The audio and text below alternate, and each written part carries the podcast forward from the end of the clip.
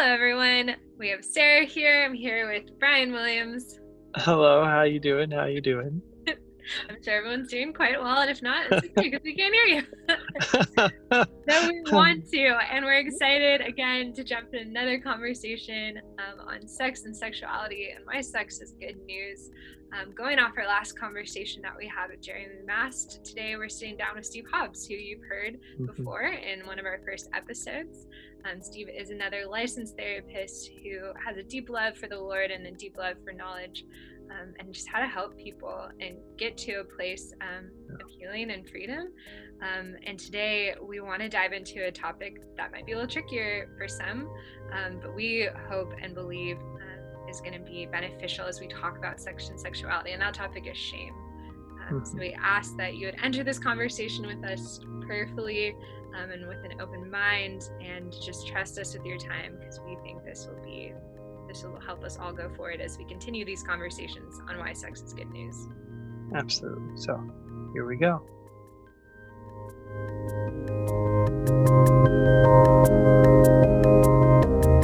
Guys, thank you so much for joining us again. Um, this is Sarah here with Brian Williams and Steve Hobbs.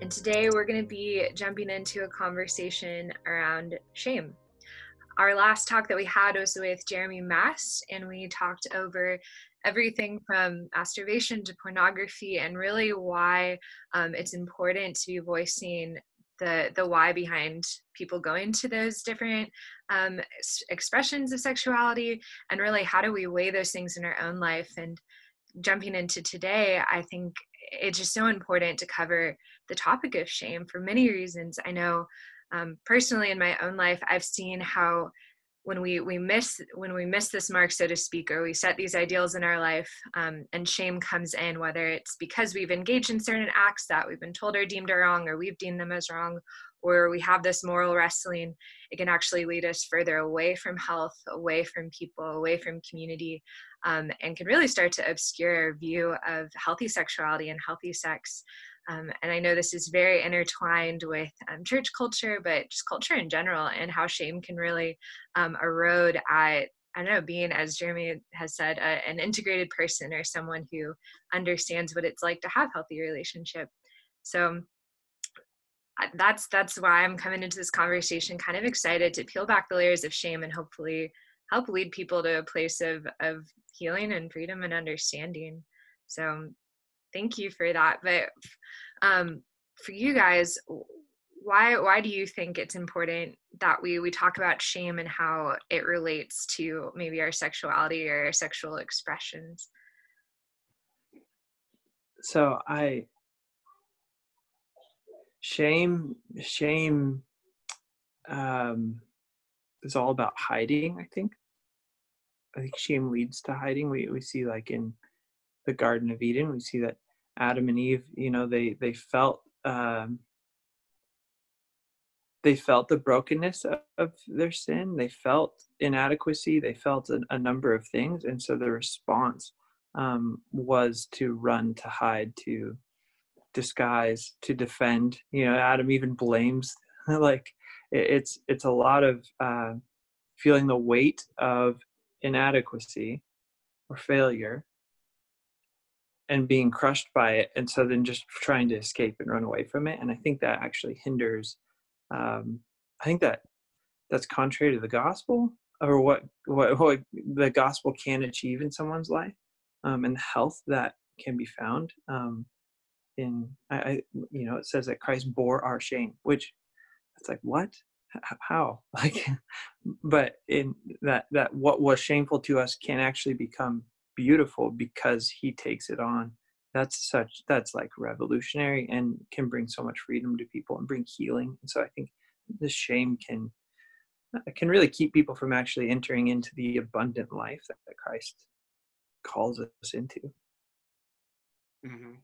yeah that and when you you mentioned um, biblical shame I, I think you you correctly the first instance we have of shame uh, in the Bible is in Genesis 3. And I think, interestingly, uh, going to a point that I think is really necessary for us to go to the difference between shame and guilt. Mm. and the importance of understanding that and the importance of understanding um, what healthy role shame and guilt can play uh, in our lives because um, there there is i believe a healthy role for both of them and i think what god does very early on in that story is to help change what adam specifically because he had um, experience as shame is he changes it what i believe is to guilt. So for example in that story that you may be familiar with that um, adam and eve have gone against god's uh, god's command to not eat of the fruit in the tree in the middle of the garden the, what's called the tree of the knowledge of good and evil adam and eve do that and then um, I'll just I'll read a little bit from Genesis three. It says, um, beginning in verse eight, then the man and his wife heard the sound of the Lord God as he was walking in the garden in the cool of the day, and they hid from the Lord God among the trees of the garden. But the Lord God called to the man, Where are you? And the man answered, I heard you in the garden. I was afraid because I was naked, so I hid. And, it, and this is really interesting because Adam says that he was a he hid not because of what he had done, but because he was naked. Mm-hmm. So there's no discussion of being like there. We don't have a sense that being naked is bad prior to this. No. Right. Mm-hmm. It's not yeah. like God had commanded them not to be naked, but for some reason that's why he's hiding. He doesn't say, "Oh, it's because I ate the fruit," or "It's because." my wife that you gave to me, you know, he blames her later, gave me the fruit and, and I ate it. He says, no, it's because I was naked. And I think that goes to the difference between shame and guilt. Shame is related to a person's undesirable being, mm. meaning I am undesirable, I am unacceptable. Mm-hmm. Guilt is related to a person's undesirable behavior. Right. So it's what I have done is unacceptable. What I have done is undesirable. And that's a big difference. Mm-hmm. Because we can it's it's extremely significant because we can't change who we are. We can't change our being, but we can change our behavior. We can't make up for who we are because we are always that.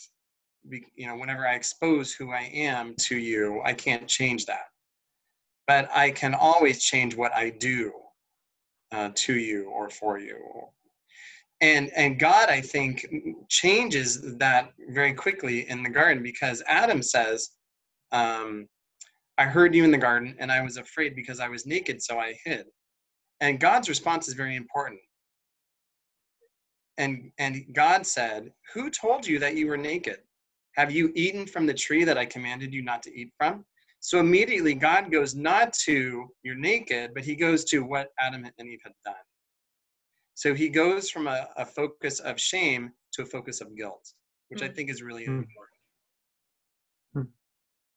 Absolutely. No, I think that's really significant. And yeah, it's it's crazy because as you're talking, in, in you referred to this, but in Genesis 2:25, it talks about how when man and woman were essentially like introduced to one another, given to one another, um, it says they were both naked this man and his wife and they were not ashamed. So we have this kind of direct um, this parallel of like what is the design of like this unashamed nakedness. And i think it's even significant to note like this has everything to do with like the body and partnership and relationship like we could have chose i don't know the lord could have created different examples but it, it is like the physical visceral being. And then moving forward what becomes divisive almost is where you know the guilt and how he speaks towards his wife um, but what shame can really do to us. And i think that kind of leads into this next question of like so we've kind of identified what shame is where it comes from from a biblical worldview um, but what does it do then to our relationships and what does it do to even our brains at a neurochemical level? So let's let's think about what I believe are the, the purposes of shame and guilt, and then we can understand why I think God uh, makes that shift in that biblical in that biblical story, the first biblical story regarding shame, and also why I think he does that with us today, um, from shame to guilt. So I would say shame at its best. Um, and again, this is maybe strange because I think we we tend to all think assume that shame is always a bad thing. But I, I think if it was always a bad thing, we wouldn't we wouldn't have it, right? We wouldn't we wouldn't use it. We wouldn't make use of it in our lives. So there have to be some potential for it uh, to be used well if we're going to misuse it. Hmm. Um, so I think shame is when it's at its best, it's a really a protective tool to defend against an unchanging threat. Hmm. Hmm. It's a way it's a way of understanding a particular threat as something that's never going to change. It's something that's always going to be threatening and therefore we're able to label that thing as always threatening so we don't have to concern ourselves with it anymore and expend energy trying to wrestle with it. Can you provide like an anecdote maybe? An anecdote what that would look like? So um, this may seem like a silly one but let's a very practical one. Um, and i think shame we tend to use as um, we, we tend to attach it more to a, a person rather than an object, right? But I would say, for example, um, we would tend to have a somewhat shameful view, and this is kind of a strange analogy, but but I think I'll go with it. A strange view of poison hmm. or venom, right? So, and even when I say that word poison or venom, n- none of us think, oh, but he's not giving poison, he's not giving venom you know, a, a, fair shot because look at all these great things about venom, hmm. right? We yeah. instinctively know there's nothing good about venom. There's nothing good about it. And so we don't have to debate that.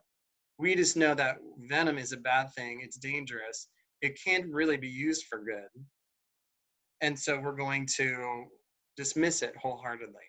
And and in that way, you know, think of the way that we sometimes talk about people um, who we find very threatening. We talk about them like they are poisonous, like they're toxic, like they're venomous, right? We'll talk hmm. about them like a snake. I mean, even Satan, for example, is is often biblically, you know, thought to be like a, a, poisonous snake or a, or a serpent, right? And um, and so we can when when we put that label of this this thing or this person is there's nothing good about them and nothing good could possibly come from them um, we're i would say we're using shame we're putting shame on them to reserve our own uh, energy resources to not have to continually reevaluate the potential of that person or thing whether hmm. it's satan or venom or whatever Hmm. So, for example, um, yeah. So, for example, with shame, um, as directed to an, in a person, from God's perspective, you know, everyone has the potential to be reconciled to Him. Every person has the hmm. opportunity to respond to God's calling. And so, in that sense, shaming a person that God has said has the potential to be reconciled to them is is inaccurate mm. and not helpful because a person can change their behavior and a person is never completely defined by their past behavior mm-hmm. um, yeah.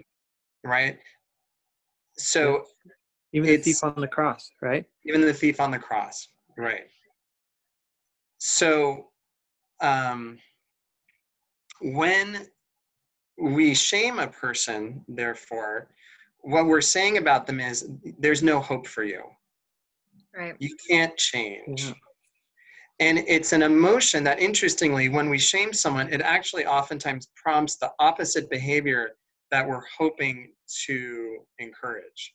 Right. Um, mm-hmm. Because what happens is shame leads a person to believe that they can't change, there's this discomfort about who I am. Um, not necessarily about what I've done, but you know what you're hoping to change in me is essentially unchangeable. It's immutable to me. It's it's something that's a part of me. And so therefore, why should I even try to change it? If if I am who I am and I can't change it, it to try to change that would be futile. Um, and so it leads to a sense of uh, of, of futility and um, and and can lead a person to continue to do that thing which we're trying to shame them out of. Right.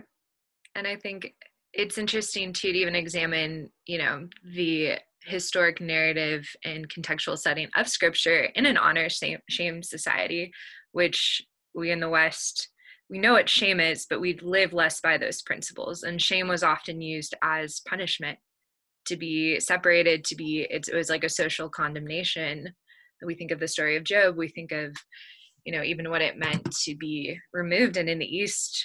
That's also like how people conduct themselves. It is more of a death sentence so to speak to be shamed from your family to be shamed from a group of people. But i think it's interesting in this context too how we talk think self-inflicted shame is a little bit more rampant maybe i'm just going to proffer that where where we are even in the context of what we're talking about of misidentifying guilt and shame so mm-hmm. maybe mm-hmm. and maybe i'm mishearing you but yeah using it as when it's when it's towards not a person or not an individual not self it can be helpful but is there any sense that shame can be helpful when it's applied to a person or why is it important to separate those things because of what it can do to us interpersonally or intrapersonally so shame I, I would when there is an actual unchanging threat, I would say shame is helpful.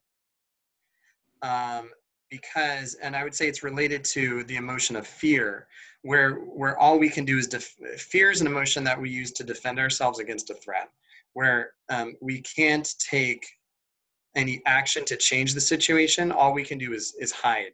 Mm. And so by by um, feeling that fear and and extending that shame to whatever is threatening us we can spend we can focus our resources on protecting ourselves rather than changing the situation so in any kind of situation where we are rightfully and truly overwhelmed and we don't have power to change something um, having that uh, ability to shame something or, or put the even a mask of shame on something can be helpful in, in so much that it protects us. I think the challenge is that we oftentimes shame things or shame people that um, may seem threatening to us, but, but aren't really threatening to us. We do it maybe out of convenience or out of discomfort uh, mm-hmm. as a way to dismiss something that we're uncomfortable with, and we prefer not to take responsibility for changing Yeah. it's such an interesting thing like how how the how the, the simplicity of using shame um, when there's something that is difficult or confronts us or a person that is difficult and confronts us it's easier at times or or it feels threatening in some whatever it might be it's, it's easier to use shame but not necessarily productive and this is this may maybe this is shocking to some people i'm curious what you think steve but mm. as a father i have to be really intentional about not using shame. It it's hard. It's hard not to at times when i'm tired and i am just over this. And you're being loud. Stop being loud. You know like like it, the the way in which um, you know or you hit your sister or something it's like it's it's easy to quickly be like i'm going to withhold i'm going to turn. You have failed. You are awful. And to navigate that line. And and that's and that's an important difference you said. So those those are two different statements. Right. You what you did was bad what you you are awful. That's right. the difference between guilt and shame right there. So um, I've, I've, I have a parenting workshop that I, I give fairly frequently, and, and I talk about guilt and shame in the concepts of discipline. And I, um, what I, the distinction I help people know is that, for example, if you if you you say to your child, "You hit your brother," that was wrong. That's guilt. Mm-hmm. If you say to, on the other hand, "You always hit people," you're such a violent person. Right. That's shame. Right. Right. And it's interesting how quickly we tend towards um it, it is a I, I've noticed as a dad, it's I actually have to wrestle myself at times away from shaming. Yeah. Like not all the time, but there's the times even where I'm okay, I'm aware, I've learned this. I know how I want to parent. I know how I want to show love and I want to I want to guide him into health and, and life and thriving. I want him to know he's loved and cherished. Um, but I also want him to to be mature and I want him to be loving and kind to other people and and but that line it's really easy to step over it and sometimes you don't even notice but when you do then you're like oh man like wait sorry i'm so sorry like, i'm Right. so sorry little two-year-old i'm really sorry. I love you. You are good. I'm glad you're my son. Right. but this is what this is what you did and, and that's not what we do as people um, who are part of this family let's say or or whatever.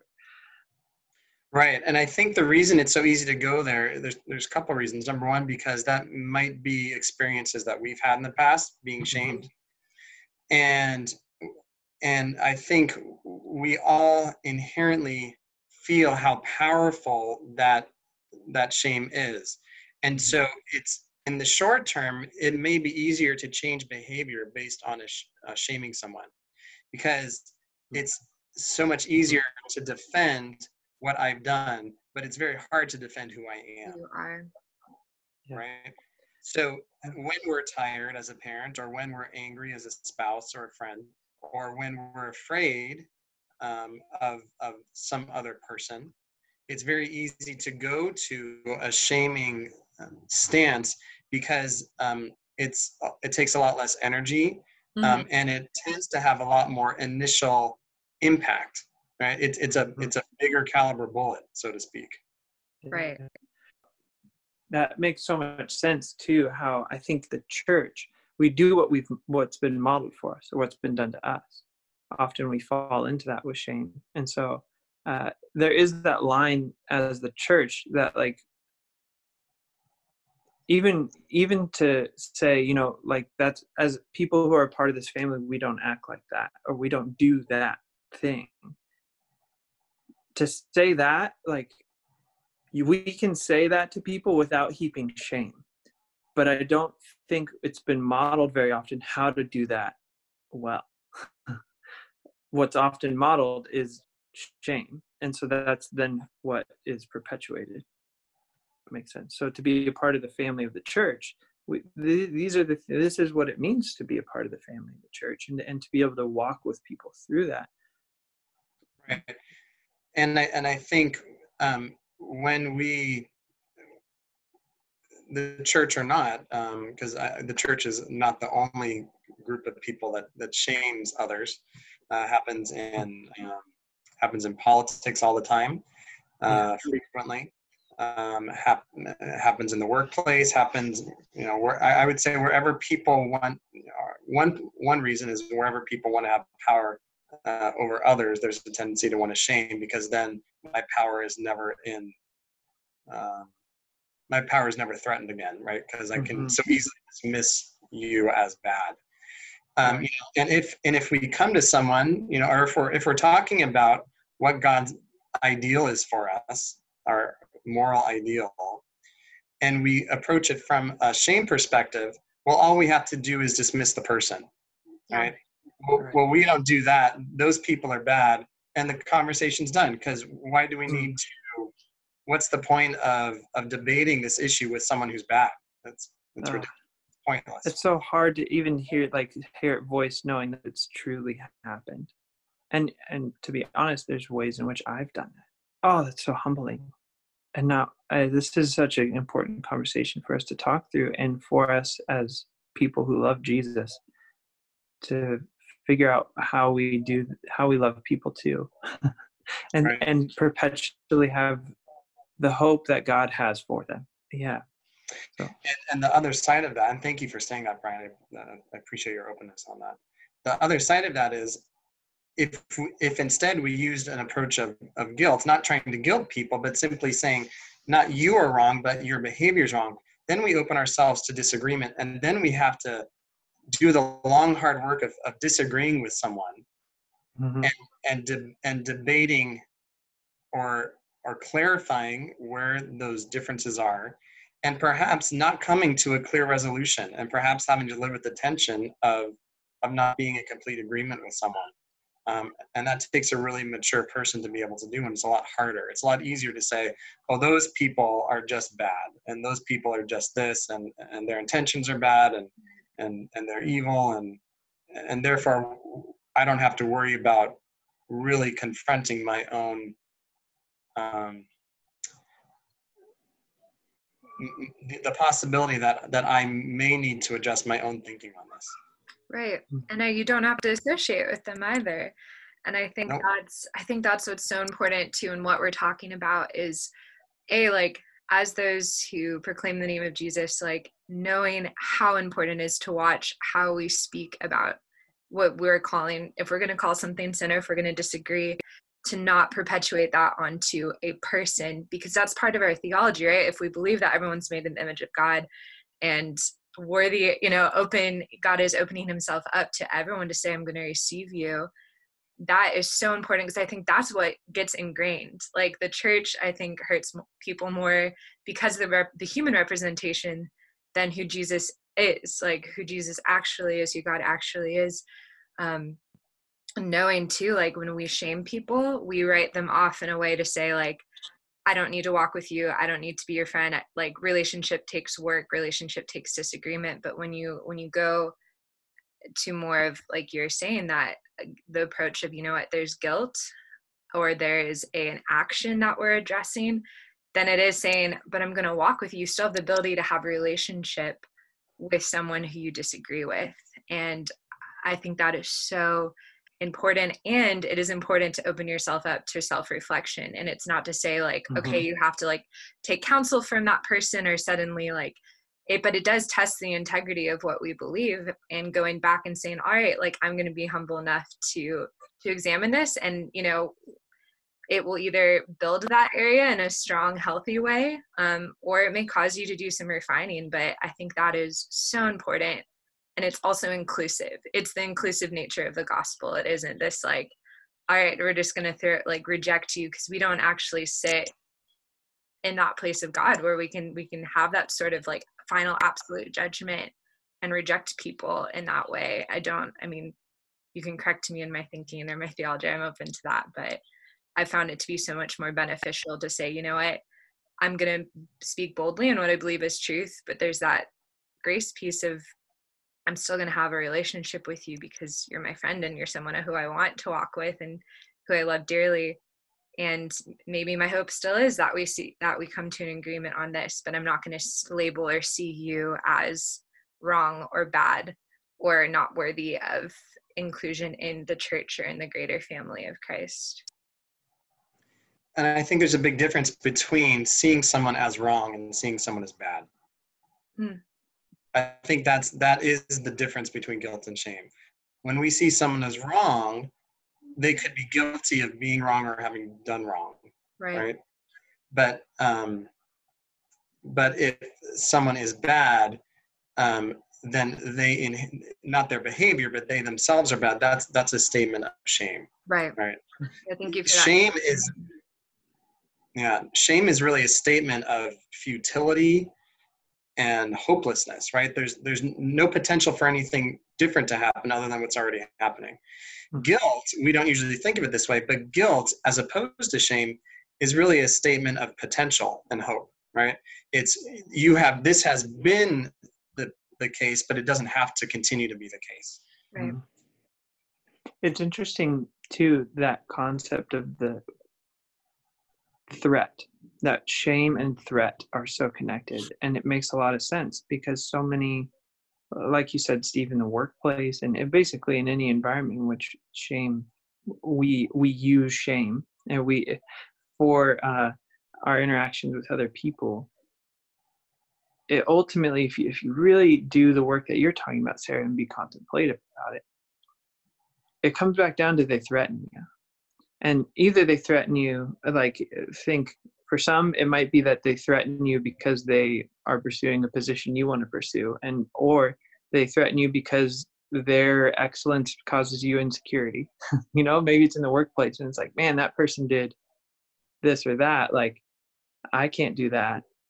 Ah like and so then they you they cause you to be insecure in some way and so suddenly now you find ways to heap shame on them for something else or to to drag them down. Or like you said not having that dialogue sarah being having that confrontation or manage that tension of use as you put it steve like uh, within the context of the church and and sexuality i think a lot of times we uh we or people i don't i shouldn't label all of us but like we the uh, individuals have the tendency to see um, something that they, they don't want to navigate into that or they it's easier to assign shame because it's threatening. And sometimes it's not threatening it's threatening in what navigating it with them might cause me to do. Mm. the, the threat is what am i going to have to question to enter into that what am i what am i unsure of about my faith or how i'm living out things that if i walk into discussing this with them or walking through this with them i'm going to have to wrestle with that. Like like we last episode talked about masturbation the complexity of that we don't often bring that word up in church um, and it's complex. And so sometimes it's easier just to like keep shame on something rather than because oh then i'm going to have to question things and, and that sounds there's tension there and i'm afraid i won't be able to deal with that and so it's easier just to write that person off um, you know, oh, that's the sin they struggle. I, I just easier to write them off because I don't have to deal with that complex issue. Right, right, uh, sh- right. As I mentioned before, shame is related to, as you said, Brian, a threat, but it's a threat that I don't have, that I don't believe I have any power to change. Right. right. All I can do is hide from it. Guilt, on the other hand, still has to do with a threat. Mm-hmm um, and but we're responding to it differently because we feel mm. like we can change the situation and instead of that emotion being um, shame or um, fear th- that emotion is anger right so when we can when there we perceive a threat that we believe we can change we feel anger to make an assertive change and so that's the big difference that makes uh, sense in what you're saying between the potential and non-potential. One is like there's no potential there. The other guilt actually is to is to see something as having potential. Correct. Yeah. And even the factor in that of like leaning into the work of jesus to to work through guilt and to cover guilt and to offer what we can't offer i think I, getting on a more theological spiritual level which we have been but like we, sometimes in the church i know i've seen people and been overwhelmed because i'm like i can't do anything to fix that or to offer that or like either that or i play savior and i'm like well, i have to convict them that this is wrong instead of understanding that if if there is guilt if there is something that it is not my job to uh, unwork all of those intricacies but lean into the power of the finished work of jesus and say like man relationship with him or his power his his ability to bring conviction and to bring healing and bring restoration is something that we carry but it is outside of me too like leaning into the authority and the power of god. And i think that that releases a weight but it also kind of like opens this like capacity and threshold to to walk into areas that seem a little murky and trusting the guidance and the counsel of the holy spirit and just saying like oh, okay this isn't something that i have to carry this weight of like i have to work to resolve this for you. Therefore i can walk with you as friend. I can walk with you as someone who can voice truth and who can and extend grace. But uh, that just from a personal standpoint has kind of taken the lid off of something that has felt like pressurous at times. And i think we run from like threats and it's good to identify threats but also not seeing it as something that is going to overwhelm you because you are walking as an individual again through this with another individual that there is more to it because of who Jesus is. I think it would be different if we were talking from like just a completely like a solely secular perspective or like, well, there's not really hope here, so I should run from this because it, it might hurt me or it might, you know, it might cause some exposure in me that is unhealthy. Yeah, it's interesting too how shame can be reciprocal where um, I, I, there's one relationship I have in particular where I look back on it and um, how shame was used against me, and so I used shame against them. I, I reciprocally shamed them for shaming me, mm-hmm. and it so fits within that like that threat that's unchanging. Um, right, because if someone sees you as inherently bad what can you do to change that? Nothing. So it's only natural to respond in, in kind. Mm-hmm. Okay. So in, my, in the work that I've done with people um, in counseling and working with people who have addictions and uh, and even non-addict clients, um, shame is a pretty common uh, experience for people, and w- uh, I think the, the best tool that I know of to reduce shame is um, is healthy relationships. Mm-hmm. Because shame tends to thrive in situations of isolation. Mm. Shame not only leads us to isolate ourselves, but it also, uh, once we've isolated ourselves, that isolation fosters shame as well. So to remove ourselves from that isolation in many ways removes um, the environment that that shame can continue. And I think what we have to know what we're stepping into though, because when we step out of that, what we real what we're realizing is that we are needing to confront the possibility that um, I need to change my perception about someone else someone else may need to change their perception about me or that i may need to change my perception on my own behavior or someone else's behavior so instead of hmm. saying i'm totally uh, i'm ashamed i'm worthless saying well maybe i'm not maybe i am worthy of of, of being loved of being cared for but maybe this behavior really isn't healthy and maybe I'll have to do something about that. Or maybe this perspective really isn't healthy and maybe I need to do something about that. Maybe this relationship isn't healthy and, and I need to really do something about that. Hmm. Or also giving other people the potential to make those changes as well without shaming them, right? Yeah. Just because someone else is in the process of changing something unhealthy in their life um, doesn't mean that it's helpful for me to shame them either. Right. No, that's good. It's like giving space, but knowing that action is required and to not, I don't know, put an unhealthy sense of pressure, expectation around that, but being encouraging in that. Right. And I, and I think, and this is a hard one, um, especially for people who grew up in homes that, that were very shame focused I, I think ideally it's helpful for for individuals to be able to when they are shamed to not necessarily take that personally mm-hmm. so if someone shames me that doesn't mean that that i need to accept that shame oh, yeah. and and it also going to your point brian it also doesn't mean that i should shame them back it just may mean that that this is hmm. something that i need to leave up to that person to grow through but just because someone has given me that label or that burden doesn't mean i need to continue to wear it or carry it mm. that's really good that's really good and i think i mean i've expressed this before but it just it makes me think so much about instances of like feeling shamed like either like from the church or like in the church or by someone related to the church and then how it's so easy to then shame kind of like the church and say like you know what? That sucks because they said i suck.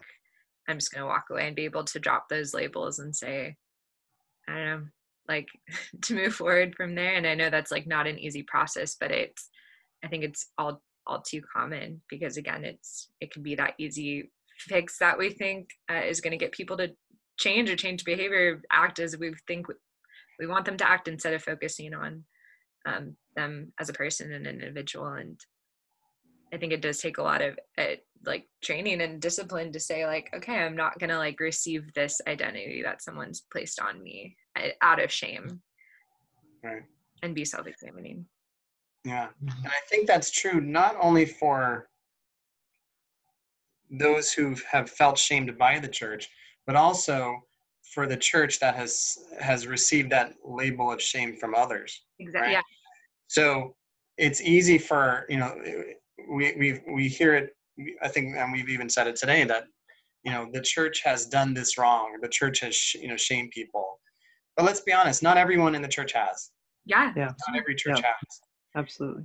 and so to be able to say has the ch- the the church in general ever uh, have people in the church ever behaved in a shameful way or ever shamed others? Yes. But does that mean that i need to take on as a part of the church i need to be accountable for someone else's behavior? No. No i don't. And it's not healthy for me to accept that label of well i deserve shame because other people have done this um, have behaved in the sin.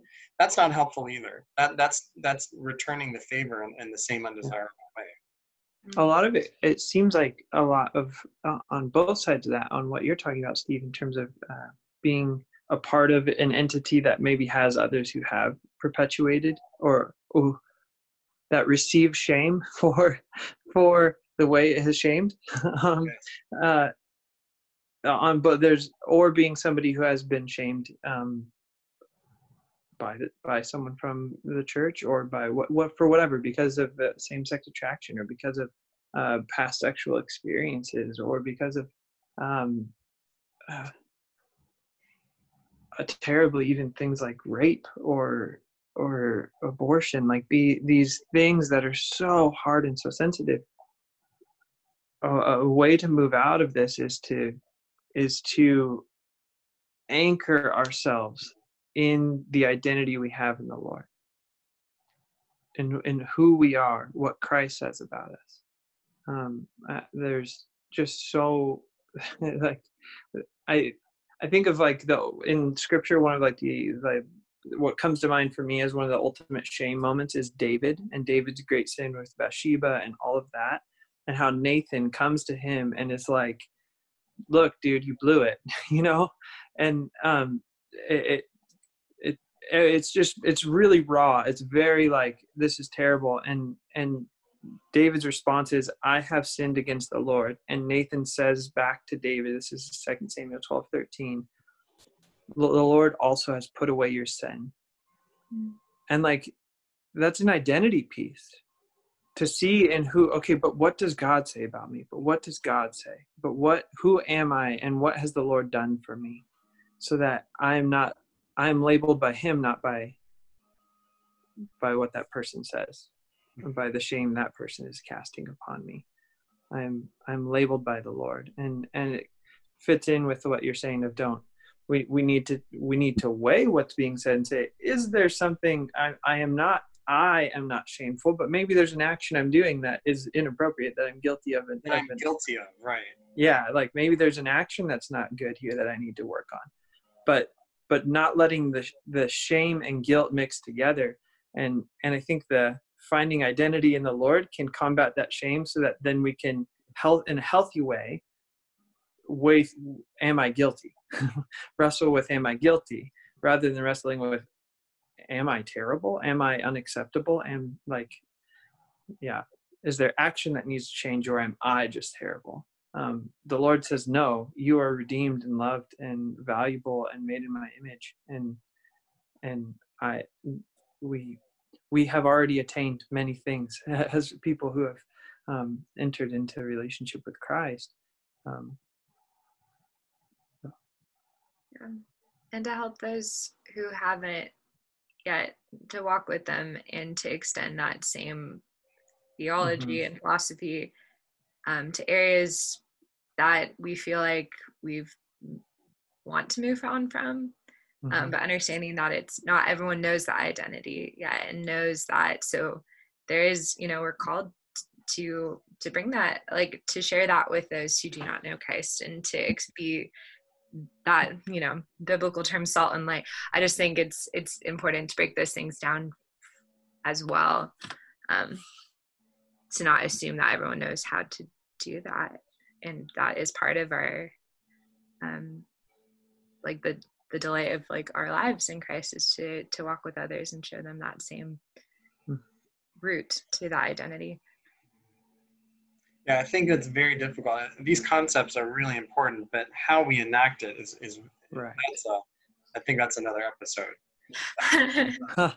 It's a hard um, because even as during our conversation, it's uh, and this is a point you made earlier in you know at the beginning, Brian, when you're talking about your parenting. But I think for many people, it's so easy to slip in and out and to see shame and guilt as interchangeable or to mm-hmm. use them one is always mm-hmm. connected to the other and it doesn't have to be and the hard part is it's it's more than our words right i can say something um, in in in an expression of guilt but but if the way i say it can come across shaming you're shamed. Yeah. Right? It's how it's received. Yeah. Mm-hmm. you know if i it, it, how it's given and how it's received. Right. You know mm-hmm. so it's not all it doesn't always have to do with how i communicate it but but how it's received as well. Mm-hmm. um, so a person who's used to being shamed may take a statement of guilt as shame. Right. Totally. Yeah. yeah. or like you're saying use a statement of guilt to shame correct yeah if there's other communication you know you know extra verbal communication you know i could you know for example if i said um, you know, why did you take a cookie? Okay, you know, I'm, I'm, I'm curious, I'm asking, you know, I'm asking, in, my, in, in some sense, that's about the guilt, you know, it's about the behavior. But if I say, why did you take that cookie? It's the same words, but the emphasis is obviously on the person. Not right? on taking the cookie. Not on taking the cookie. There's an the, the taking the cookie, mm. the behavior is an afterthought.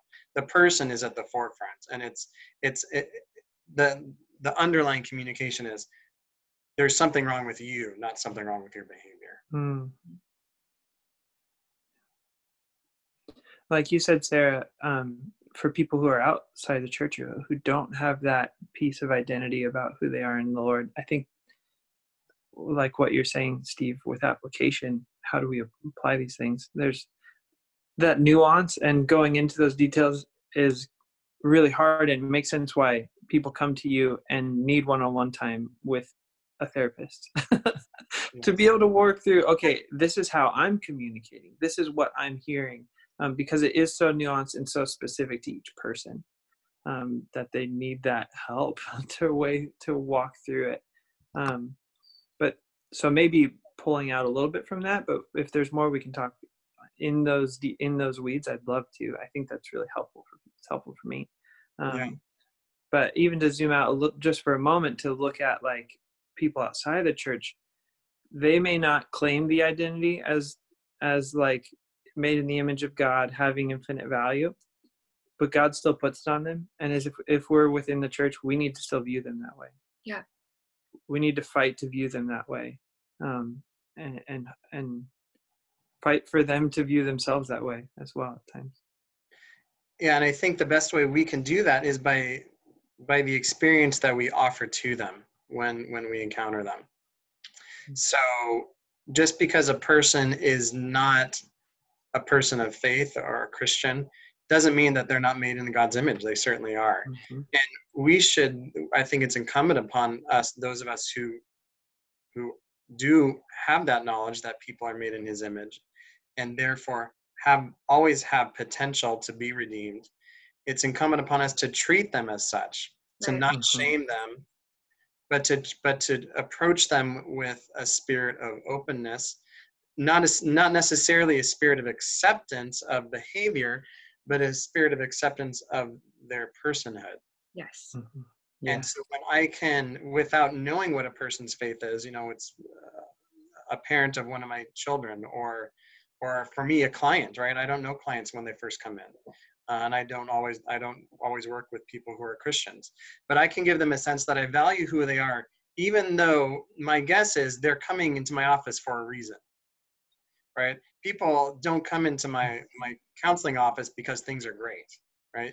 They don't mm-hmm. come in and, and pay me a, a pretty pretty good fee to say, boy, my life's going great. I just wanted to tell someone I ne- I've never met about it. It doesn't make any sense, right? And, and here's your check. There's an, and coming into an office like mine, there's an inherent view that we're going to encounter something undesirable about me, Mhm. right? And so the way I I can approach them, and I think we can all do this, is is if I approach them with a spirit of acceptance of who they are, even though inevitably we're going to encounter something undesi- an undesirable behavior or, or even um, an undesirable trait, we can have hope that that can change.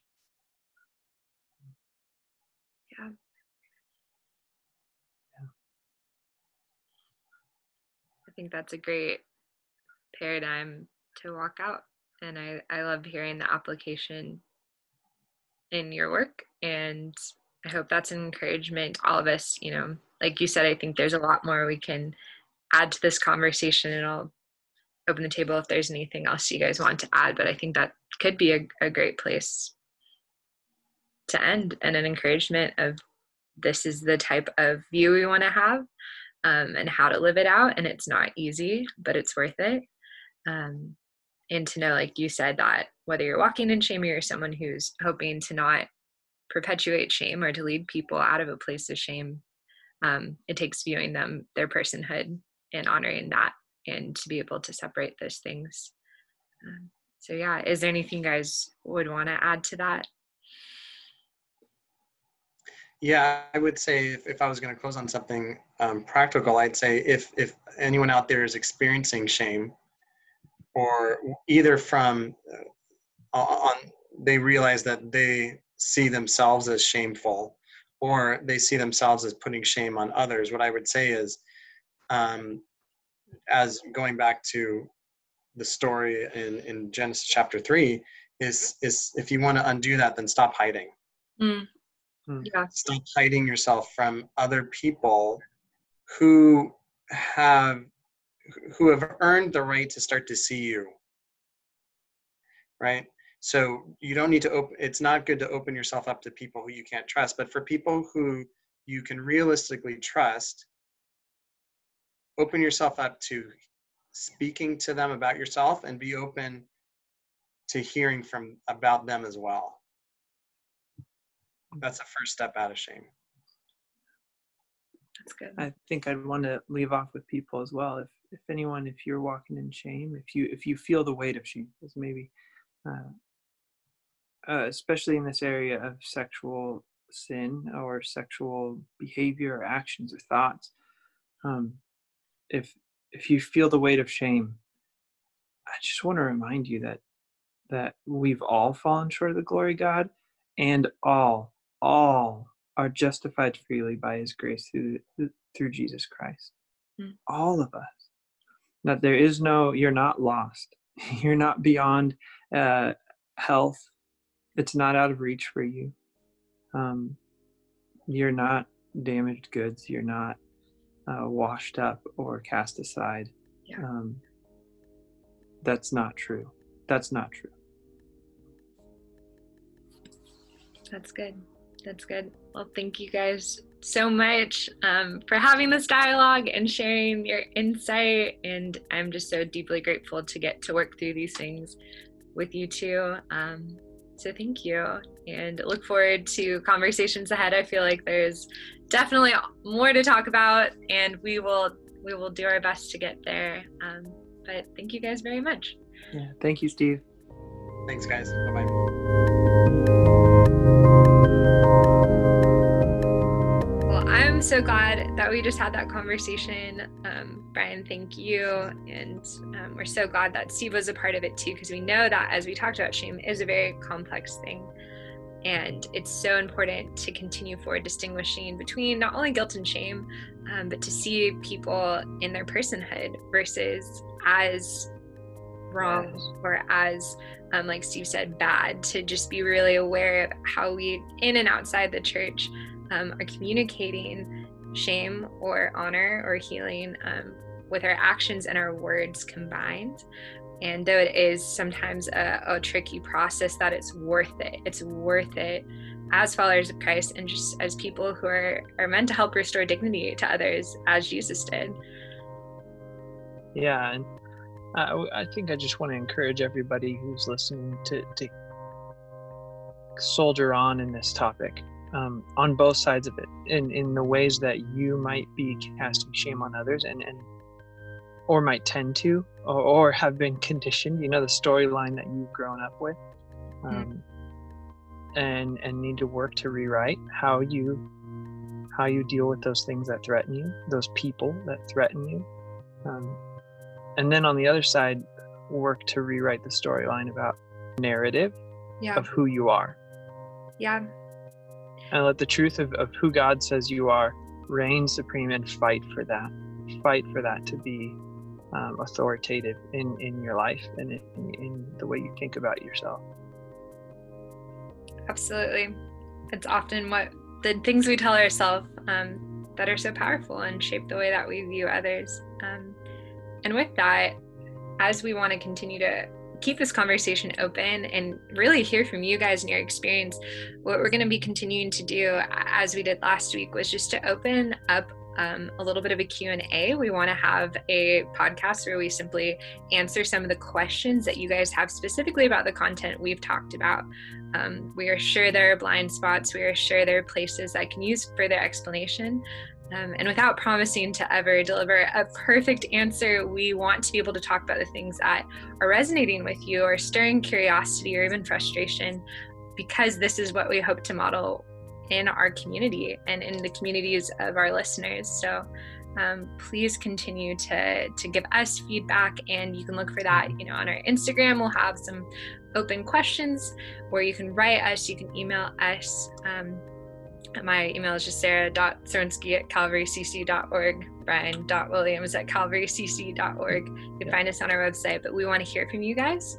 Um, and we just appreciate your honesty as we try to be as honest um, as we can with you guys. Yeah, well, I think talking with Steve, talking with Jeremy, we're all excited to get a chance to to respond directly to what you are asking and what this these conversations have stirred up within you. So look forward next time to a Q&A.